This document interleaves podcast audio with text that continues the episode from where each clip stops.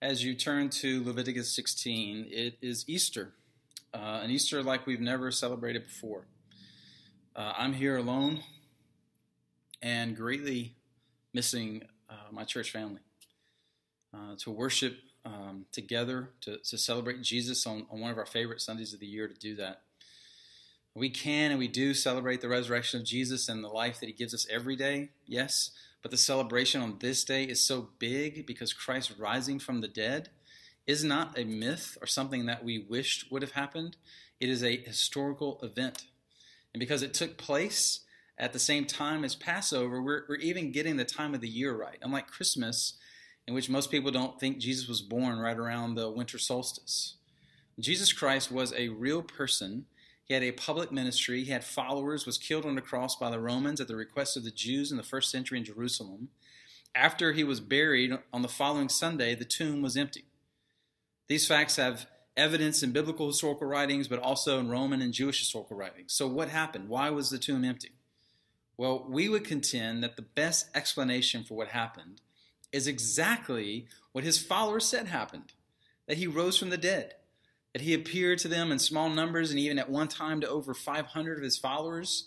He spent about 40 days with them, teaching them about the kingdom of God, and then he ascended into heaven and he left them with a mission to go tell everyone in all the world, among all people, who I am and what I have come to do and what I accomplished. And guess what? That's exactly what his followers have been doing. The Spirit of God empowered them uh, to this testimony of Christ, to take it to as many people as possible. And while there have been times that we've done that better than other times, there have been some people who have claimed to be followers of Christ who have gotten it really wrong at times. Overall, the last 2,000 years, the Church of Jesus Christ has been built, that's been built by Christ, and nothing and no one's been able to stop the growth of the church. Not persecution, not bad doctrine that had to be continually confronted and fixed, not false doctrine which had to be refuted, not geography, not death, not famine, not pestilence, or even global pandemics or statewide stay at home orders have stopped the church from growing. Because it's Jesus' church built on the person, the work, the life, death, and resurrection of Jesus. He said he would build it, and not even the gates of hell of Hades would prevail against it the church just keeps growing. And, and even on maybe the weirdest Easter that we'll ever experience with some, some joy because at least we can do this, but there's this deep ache of not being able to be together today, the church is still growing. Like almost every single church right now is broadcasting their services across social media platforms. And so today might be the day in which more Americans will ever hear the gospel at one time as we watch and share and invite other people to join us. And people may actually uh, join because it's just a, a, click on a screen and not all the awkwardness of showing up in a building like this. And so, for the people of the crossing, thank you for joining in worship. Not not what we want, not even really what we like, but it'll do for now until we can be together again in person. And for those who may be turning in who aren't a part of the crossing, my prayer for you is that this time through this medium will be for you an experience with the presence of God in your life. The Word, the Spirit are here.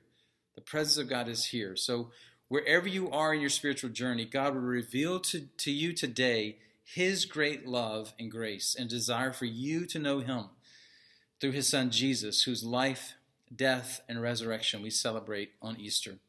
So let me pray and then we'll jump into our teaching for today. Father, we are so thankful for your love, your grace, your mercy that you have poured out on us through your Son Jesus. We thank you that Easter means something. It means the tomb was empty.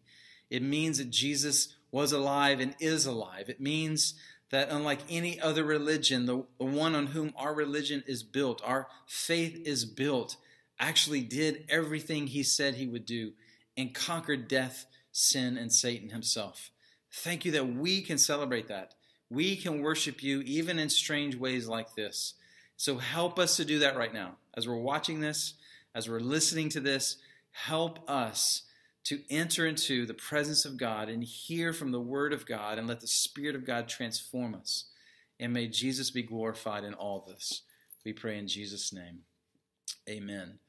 While as a church, we are reading the Bible through together this year, hoping that with stay at home orders, everyone's caught up and continuing to keep pace.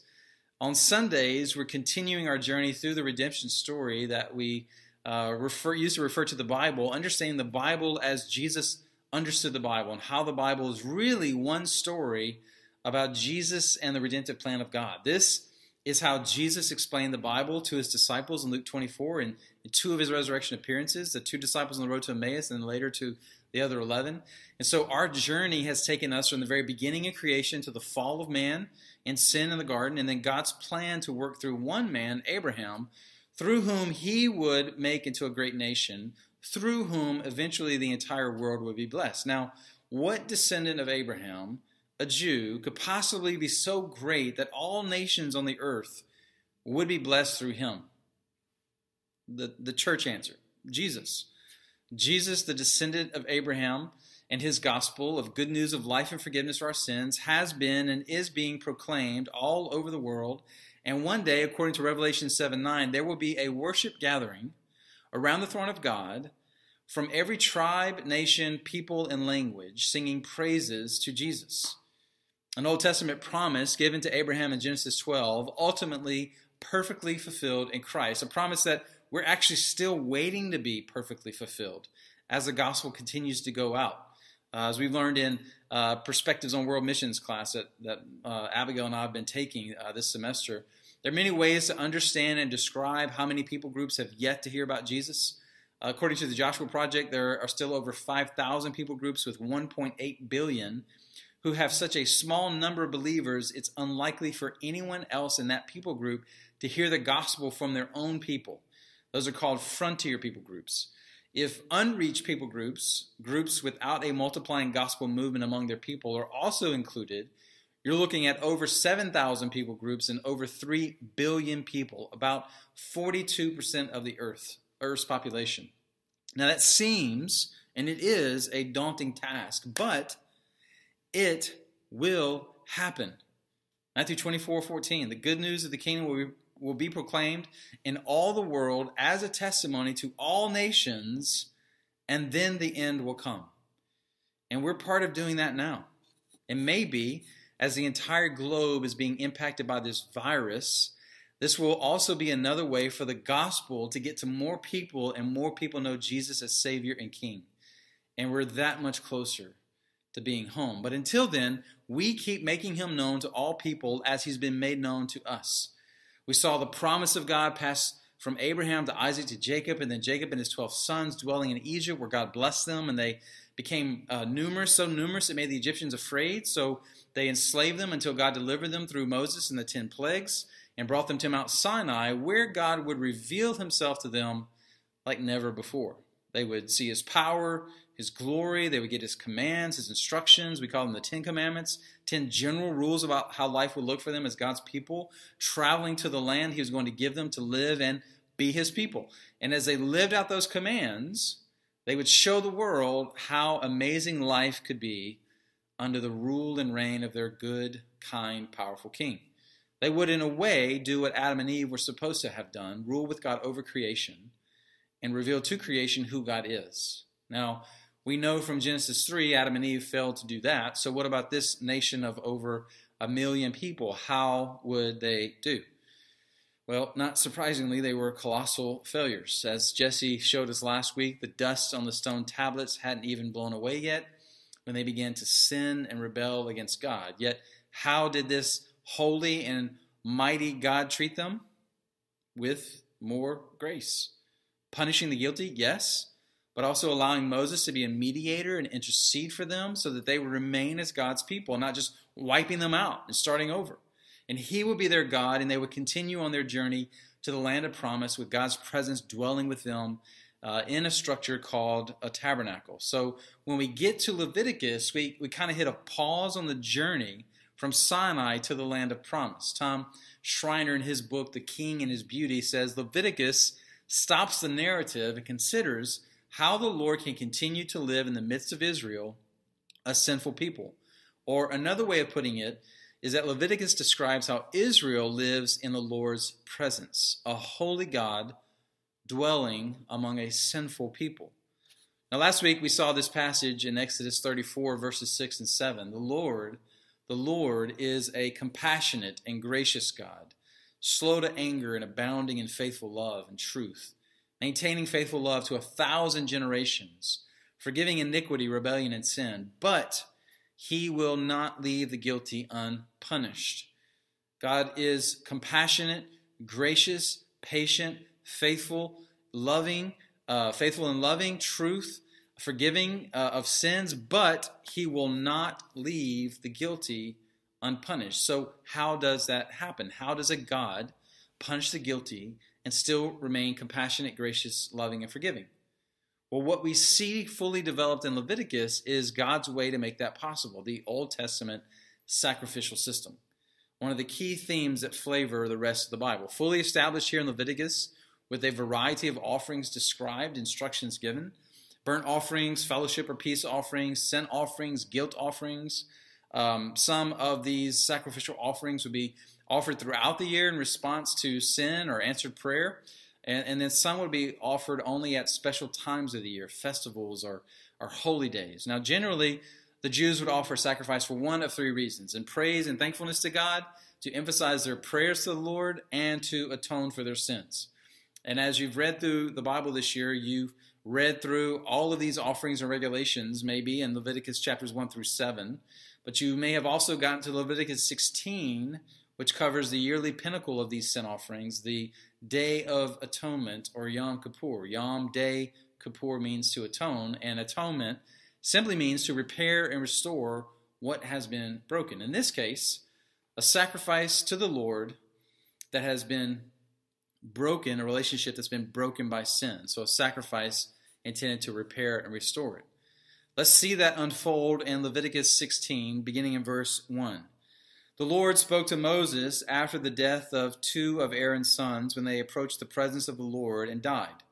The Lord said to Moses, Tell your brother Aaron that he may not come whenever he wants into the holy place behind the curtain in front of the mercy seat on the ark, or else he will die, because I appear in the cloud above the mercy seat. Aaron is to enter the most holy place in this way, with a young bull for a sin offering and a ram for a burnt offering. He is to wear a holy linen tunic, and linen undergarments to be on his body. He is to tie a linen sash around him and wrap his head with a linen turban. These are holy garments. He must bathe his body with water before he wears them. He is to take from the Israelite community two male goats for a sin offering and one ram for a burnt offering. Aaron will present the bull for his sin offering and make atonement for himself and his household. Next, he will take the two goats and place them before the Lord at the entrance to the tent of meeting. After Aaron casts lots for the two goats, one lot for the Lord and another for an unha- uninhabitable place, he is to present the goat chosen by Lot for the Lord and sacrifice it as a sin offering. But the goat chosen by Lot for an uninhabitable place, a desolate place, is to be presented alive before the Lord to make atonement with it by sending it into the wilderness for a desolate place. Notice here, Aaron is a sinner too. And so the priest who has to wear certain clothes and clean himself, you, you can't approach God any way you want. He is God. He sets the parameters, He sets the rules. He cleans himself. He comes wearing certain clothes in a certain way on a certain day of the year. And as you'll see later in the chapter, he has to enter alone. He has to first offer a bull as a sin offering for himself and his family because he, he doesn't, as a sinner, belong in the presence of God either. Even though he's the priest, he, he's a sinner too. He slaughters the bull, he sprinkles the blood on the mercy seat, the place on the Ark of Covenant that represents where God's presence dwells. Then he takes these two goats, which will represent the people of the nation of Israel, and he takes the first one, and look at verse 15. When he slaughters the male goat for the people's sin offering and brings its blood inside the curtain, he would do the same with its blood as he did with the bull's blood. He's to sprinkle it against the mercy seat and in front of it. He will take make atonement for the most uh, for the most holy place in this way for all their sins because of the Israelites' impurities and rebellious acts. He would do the same for the tent of meeting that remains among them because it is surrounded by their impurities. Much like the bull, he would do the same with the first goat as a sacrifice for the sins of the people. What about the second goat? Look at verse 20. When he is finished making atonement for the most holy place, the tent of meeting, and the altar, he is to present the live male goat the one who's not killed but left alive. Verse 21 Aaron will lay both his hands on the head of the live goat and confess over it all the Israelites' iniquities and rebellious acts, all their sins. He is to put them on the goat's head and send it away into the wilderness by the man appointed for the task. The goat will carry all of their iniquities into a desolate land, and the man will release it there. This live goat, also called the scapegoat in some translations, would have the sins of the nation confessed over it, and then it would be released into the wilderness or the uninhabitable place to never return. And the end of the chapter says, These are statutes and commands given by God to be done every single year. So let's walk through some things we learn about this Old Testament sacrificial system. First, we learn that it was necessary because of our sinfulness. Necessary because of the sinfulness of humanity. What does it say in verse 6? Aaron brings in the bull for whose sin offering? His and his family. Verse 15, he sacrifices the goat for what? The people's sin offering. Verse 21, it says, Aaron will lay both his hands on the head of the live goat confess over it all the Israelites' iniquities and rebellious acts, all their sins. All of these animals are being slaughtered as sin offerings for a sinful people. These animals are being slaughtered because the people are sinful. This is not food to eat, these are sin offerings. It's not even a question of if a sacrificial system would be required, it's just a given because humanity, even God's chosen people who have experienced his might his power like no other people, are deeply broken and sinful. And God is holy, just, and right. So again, how does a holy God dwell among a sinful people? Remember in the Garden of Eden, Adam and Eve committed one sin, and what happened? Y'all got to go. You can't remain here and walk with me in the cool of the day and fellowship with me because sin brings a separation between a sinner and a holy God. God said, if you sin, you will die. Sin brings death, and death in its essence is separation. Sin at its core causes separation in our relationship with God. But God's redemptive plan included him having a people who would be his people, among whom he would dwell, that he would enjoy them and they would enjoy him, like Adam and Eve and the, with the Lord in the cool of the day. So, how does this happen now that the sins of his people are so constant? and God is always holy, just, and righteous. How can these two things coexist? If sin is to be judged and punished and God is to be forgiven, well, who will be judged then? This is where we see the idea of substitutionary sacrifice fully lived out, explained in the sacrificial system in the Old Testament. Instead of the sinner experiencing death, this animal will be killed in his place. As Paul would say later in Romans 6:23, the wages of sin is death. Sin always brings death. And what God ordained was for a, a, way for the sinner to continue to live by sacrificing an animal in his place to pay his penalty. On one hand, think about this visible, continual reminder to the Jews of the uh, seriousness with which God takes sin. He is holy, and every single sin is an offense toward his holiness, uh, his righteousness, his justice. Like God, God never shrugs his shoulders at sin. The guy's never like, ah, it's okay. It's it's not that big of a sin. God never regards sin in that way. He's never dismissive of sin. It is an offense to who he is. After David committed the sin that he committed with Bathsheba, committing adultery with her and having her husband killed, in his confessional prayer in Psalm 51, against you and you only, Lord, have I sinned. That's not the only people he sinned against. God wasn't the only one that he sinned against.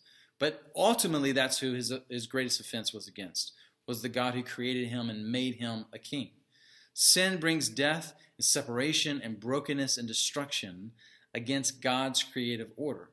But on the, the other hand, we can't imagine killing an animal for such a reason uh, like this today. In fact, this whole aspect of the Bible is so barbaric and primitive. It's a, a huge barrier for some people to even take the Bible and Christianity seriously. Like, how do we take seriously the Bible and our Christian faith when we see this amazing good God ordaining animal sacrifices in the Old Testament for the sins of people? That it just is so foreign to us. Well, one way to come to terms with that is to deal with the idea of guilt. Like, you're only going to feel guilty over your sinfulness if you really believe there is a God who transcends our time and space existence. If you're not really convinced there is a God, a God who is good, just, and holy, above and beyond our natural existence, and you might not really feel guilty over the weight of your sinfulness. In fact, if you don't really feel any guilt for the brokenness that's inside of you, that could be good evidence that, that you really think this life is all there is. And so it doesn't really matter if you need to strive to live right um, or are good or not. What does it matter? We're just all going to die and turn back into dirt anyway. Not feeling guilty over your sinfulness might be evidence that you don't really believe you're going to stand before a holy God one day and give an account for your life. But if you do believe in God, or at least you're open to the possibility that God exists, and you do feel the weight of the brokenness in you and in our world, like something is really wrong in this world. There's a deep problem in the heart of man that we cannot fix just by more education or more science and technology, by more celebrities singing songs on Zoom or doing more cute things on TikTok. Uh, even the good side of Twitter is not going to fix what's really broken inside of us. John Krasinski's uh, Good News Network, man, it's amazing. It's it's enjoyable to life. It puts a smile on our face, but that's not ultimately going to fix what's broken inside of us. Because we know we can't even live up to our own standards for one day, much less God's standards. Our sinfulness and brokenness is very, very deep. And God is very, very holy. So someone has to pay the price for our sins. Someone has to suffer for our sins. Someone has to be punished for our sins. The sacrificial system was sufficient because God ordained it and graciously provided it for his sinful people to live in communion with him. It was necessary because of their sinfulness, but thankfully it was sufficient because God's the one who set it up and graciously provided it for them to stay in communion with him. You see this throughout the Bible all along. God is incredibly gracious to provide a way for his people to come back to him, to be his people. Like sometimes we think of the Ten Commandments as some kind of conditional system, some kind of salvation by works that God provided. Like do these and live, and, and do these things and save yourself and prove that you merit God's salvation. But remember, the Ten Commandments only come after God had already delivered them from Egypt and did all the work himself, for which they had nothing to do but to walk out loaded down with parting gifts from the Egyptians. God was gracious to deliver them, gracious to save them through the Red Sea, gracious to bring them to this mountain and meet with Him. He is the King. He is a good King. They are His people. I'm bringing you to a land. Now, now this is how we're going to live together. Boom, the Ten Commandments and the instructions that followed on how to apply them. Devotion to Him, obedience to Him, enjoying life as He's designed life to be enjoyed at its fullest. That's the commandments. So, yes, if they did them, life would go well. If they didn't, their own community would be filled with sin and brokenness and hurt as they worshiped false gods and lied and cheated and stole and murdered each other and lived in jealousy and covetousness. But all along, God's been gracious to provide and save them, and He's gracious to provide a sufficient way for them to continue to live in His holy presence as sinful people through the sacrificial system. You see this in God's instructions on how to do the sacrifices uh, how to set them up, how to carry them out, to, from every small detail. Like it, it's monotonous to read through Leviticus sometimes because it's just this offering and this offering and this offering and do this and do this and do this. And it sounds repetitive sometimes, but that's God giving clear instructions to to make a way for His people to stay in communion with Him. Like He laid it out. This is how you remain in My presence, even though you're amazingly sinful. Also in Leviticus 17, verse 11, He says for the uh, when there's this uh, conversation, he's giving them instructions on not to eat the blood of the animals. He says, for the verse 11, for the life of a creature is in the blood, and I have appointed it to you to make atonement on the altar for your lives, since it is the lifeblood that makes atonement. So in this passage about not eating the blood of animals, God says to them, I, very personal, I have appointed it to you the blood of animals, not to eat, but I've ordained and appointed for that to be used to make atonement for your lives on the altar. In other words, the animal's life and the place of your life. God will accept that because He's ordained and created this system. More evidence of His grace. But some might say, well, then why, why do the animals have to die for this? Why couldn't God have created a system where um, He would just say, I forgive you? Why was all the blood and the death necessary? Well, Dietrich Bonhoeffer, a German pastor during the Nazi Germany years, uh, strived to remain faithful against an evil government. Eventually, was sent to a concentration camp and was actually executed 75 years ago this past Thursday, April the 9th, in 1945, right before that concentration camp was liberated. Bonhoeffer writes about forgiveness. He says, All forgiveness involves suffering. If someone offends you and it's a light offense or a small matter, sure, you can probably shrug that off. You know, they're immature, they didn't really intend to hurt me, they were just being foolish with their words or careless with his words or, whatever. But if someone hurts you deeply, when someone wants to hurt you, intends to hurt, wants to harm you or someone you love, and the wound is very, very deep, when you've been attacked, your family's been attacked, Bonhoeffer says forgiveness will involve suffering. Either you make them suffer through revenge, you get them back, or you will suffer through forgiveness. And when you truly forgive, you're, you're are choosing not to exact revenge. You're choosing not to harbor bitterness or evil thoughts about them in your heart. And when you truly forgive them, it's going to be incredibly hard, painful, in the deepest part of your being to absorb the wrong that they've done, to swallow that down and not allow it to flavor how you see them for the rest of your life.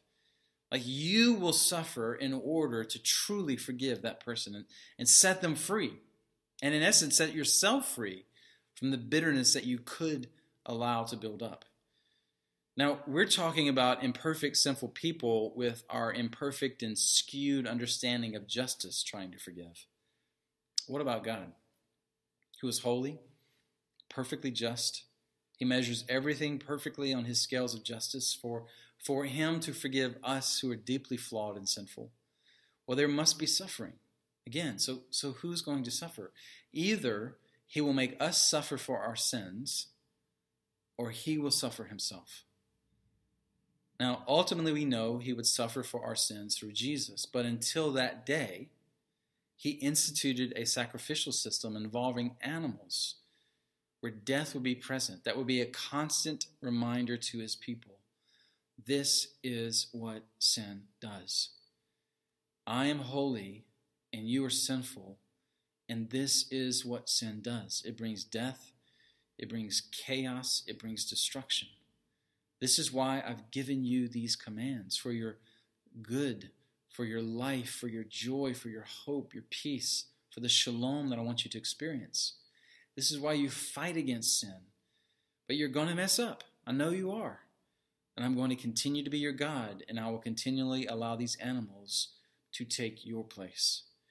And guys, this went on for thousands of years because the sacrifice of an animal was sufficient because God graciously ordained it, but it was also temporary. They had to continually come and offer more sacrifices because they continually sinned. And so the sacrifices continue to be necessary.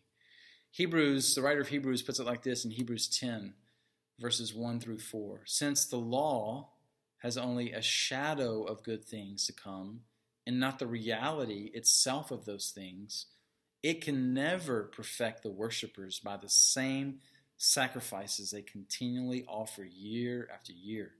Otherwise, wouldn't they have stopped being offered? Since the worshippers, purified once and for all, would no longer have any consciousness of sins? But in the sacrifices, there is a reminder of sins year after year. Verse 4 For it is impossible for the blood of bulls and goats to take away sins. Until one day. One day there was a man who came, and John the Baptist looked at him and said, Behold, the Lamb of God who has come to take away the sins of the world. What hundreds of thousands upon hundreds of thousands of bulls and goats could not do, the Lamb of God has come to do. And and he did it. Like this this is what we celebrate. This is what Easter's all about. This is what Good Friday is all about. uh, who the writer of Hebrews would say in, in later in verse uh, chapter 10, verse 10. By this will we have been sanctified through the offering of the body of Jesus Christ once for all time. Every priest stands day after day ministering and offering the same sacrifices time after time, which can never take away sins. But this man, after offering one sacrifice for sins forever, sat down at the right hand of God. It is finished. There's no more work to be done. Verse 14 For by one offering he has perfected forever those who are sanctified. The sacrifice of animals we see in Leviticus and throughout the Old Testament was necessary because they're sinful man. They were sufficient because God graciously ordained that these animals could suffer so that the people could be forgiven in their place.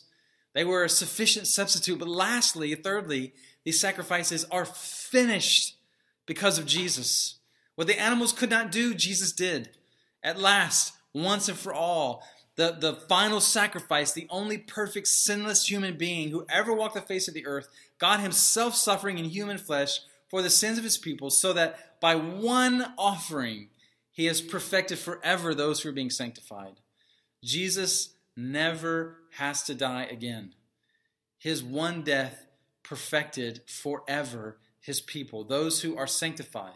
All your sins, past, present, and future, forever covered by Jesus. You never have to go find an animal to sacrifice in your place. You never have to ask Jesus to die again for your sins. All your sins are covered, past, present, and future, through Jesus' one sacrifice. So much so that it's not just that your, your sins are covered and, and removed and you're spotless, you're cleansed of those sins, but you also, the Bible tells us, get credit for the righteous life of Christ.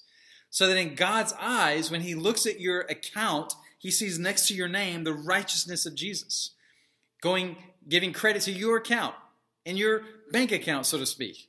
Um, this Jesus himself said in John 5, verse 24, Truly I tell you, anyone who hears my word and believes in him who sent me has eternal life and will not come under judgment, but is passed, past, past tense, passed from death to life.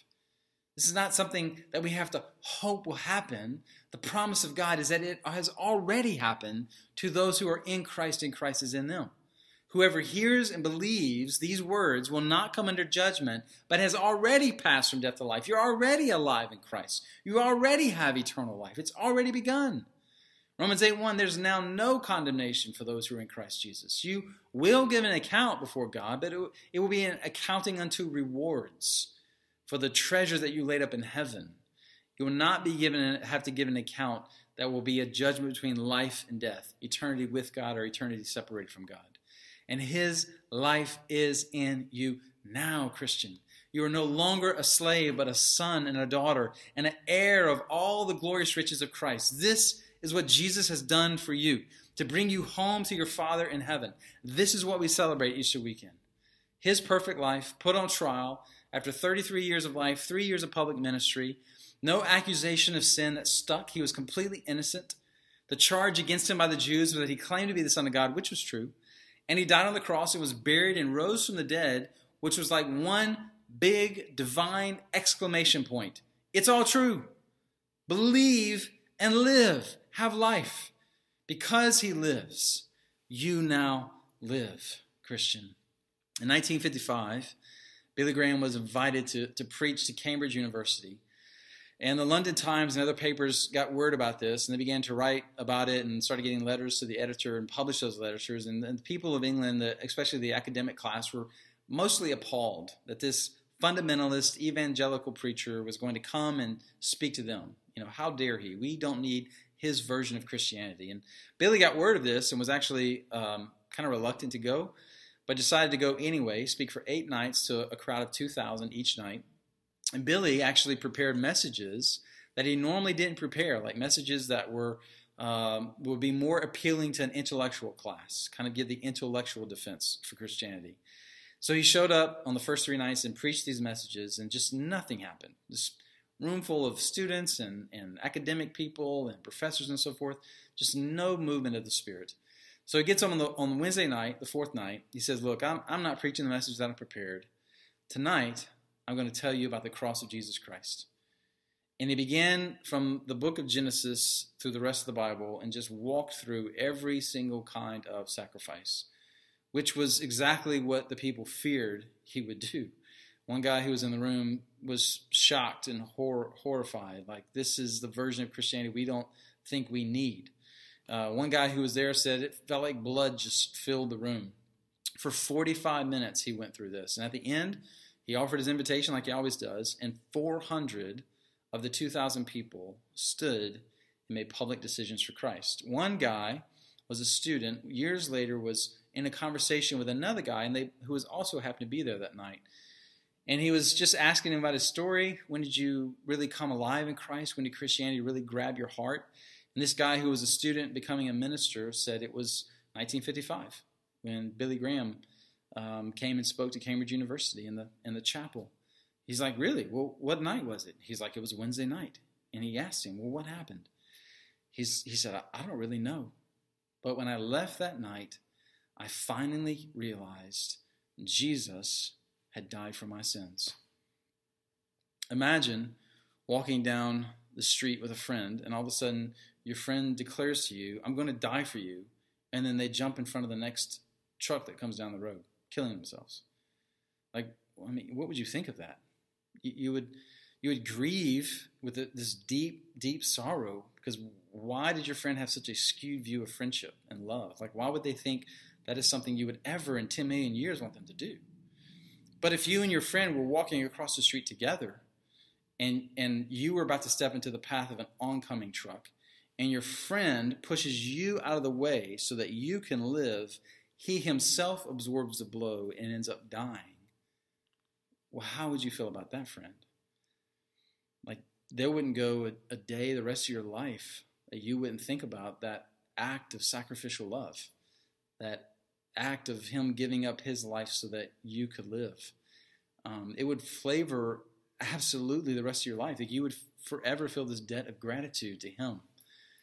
Mark 10:45, for even the Son of Man did not come to be served, but to serve and to give his life as a ransom for many. Jesus came and absorbed the wrath of God for your sin so that you could live. Christian, this drives everything we do. This is what we mean by gospel centered life. It begins with Christ. Each day, each desire, each opportunity, each minute, each relationship, everything is His because your life is His life. Your time is His time because he gave himself up so that you can live, everything in your life is to be lived for his glory because his life is inside of you. And the beautiful thing is just like obedience to God's commands, this is your path to life at its best. Like, not this superficial, well, because I'm a Christian, I'm not going to suffer or get sick. I'll always be wealthy. I don't even have to do social distancing during a pandemic because I got spiritual Teflon on me that, and that will keep me safe from any virus. No, the Bible doesn't promise that to a follower of Christ. His followers have died along with everyone else, suffered along with everyone else. Jesus doesn't always provide us a way out of trouble, but he always promises to be with us through the trouble so that even as we suffer and die like everybody else, we do it with joy and hope and peace because we're not living just to make this life as amazing as possible. We are living for another kingdom, another home to lay up our treasure in heaven. And non Christian who may be watching or listening, Jesus has come to give you life and to reconcile you back to the God who created you to bring you home to your Father in heaven, to take you from being an enemy of God to being a dearly loved, adopted son or daughter of your Father in heaven, to be brought into the family through Jesus, never to be kicked out again, ever, to have a forever home, to be fully loved and set free, to fully give yourself to love others and live as God's created and designed you to live, to come to know God's great love through his son Jesus. The Bible says in Romans 10 9, if you confess with your mouth Jesus is Lord and believe in your heart that God raised him from the dead, you will be saved. And you can do that right now, wherever you're at. Admit you're a sinner like all of us who need a Savior, and Jesus alone qualifies. Jesus alone has done everything necessary for you to be made right with the God who created you, for you to be fully forgiven, to be reconciled back to God, and brought into his family. We as a church would love to tell you more, to invite you into our lives, to help you understand what it means to follow Jesus, be one of his people. You can contact us through our website or social media channels. Uh, just about anybody who's watching this live, you could probably contact them. You may know somebody who is a Christian or attends a local church. Reach out to them. But know, this Easter, Jesus has come to give you life. Find him, believe in him, and live. Father, we are so thankful for your love, your grace, your mercy that allows us to live because Christ lives. Thank you, Father, for providing this way back to you, for bringing us home, for sending your Son to bring us home, to do everything necessary. Thank you that we can't do it. Our good works are not enough. They're, they, they're woefully short of who we need to be to be right in your eyes. That only Jesus and trusting in Him allows us to be forgiven and free. I pray for all those who are watching or listening that today would be the day of their salvation. Today would be the day of the joy of their salvation returning. Today would be the day of a growing affection and love for Jesus as they are trusting in you and hating their sin. Bless the preaching of your word in all the places it's being proclaimed today. Bless the spread of your gospel in all the places it's going today. May Christ be glorified by growing his church in Jesus' name.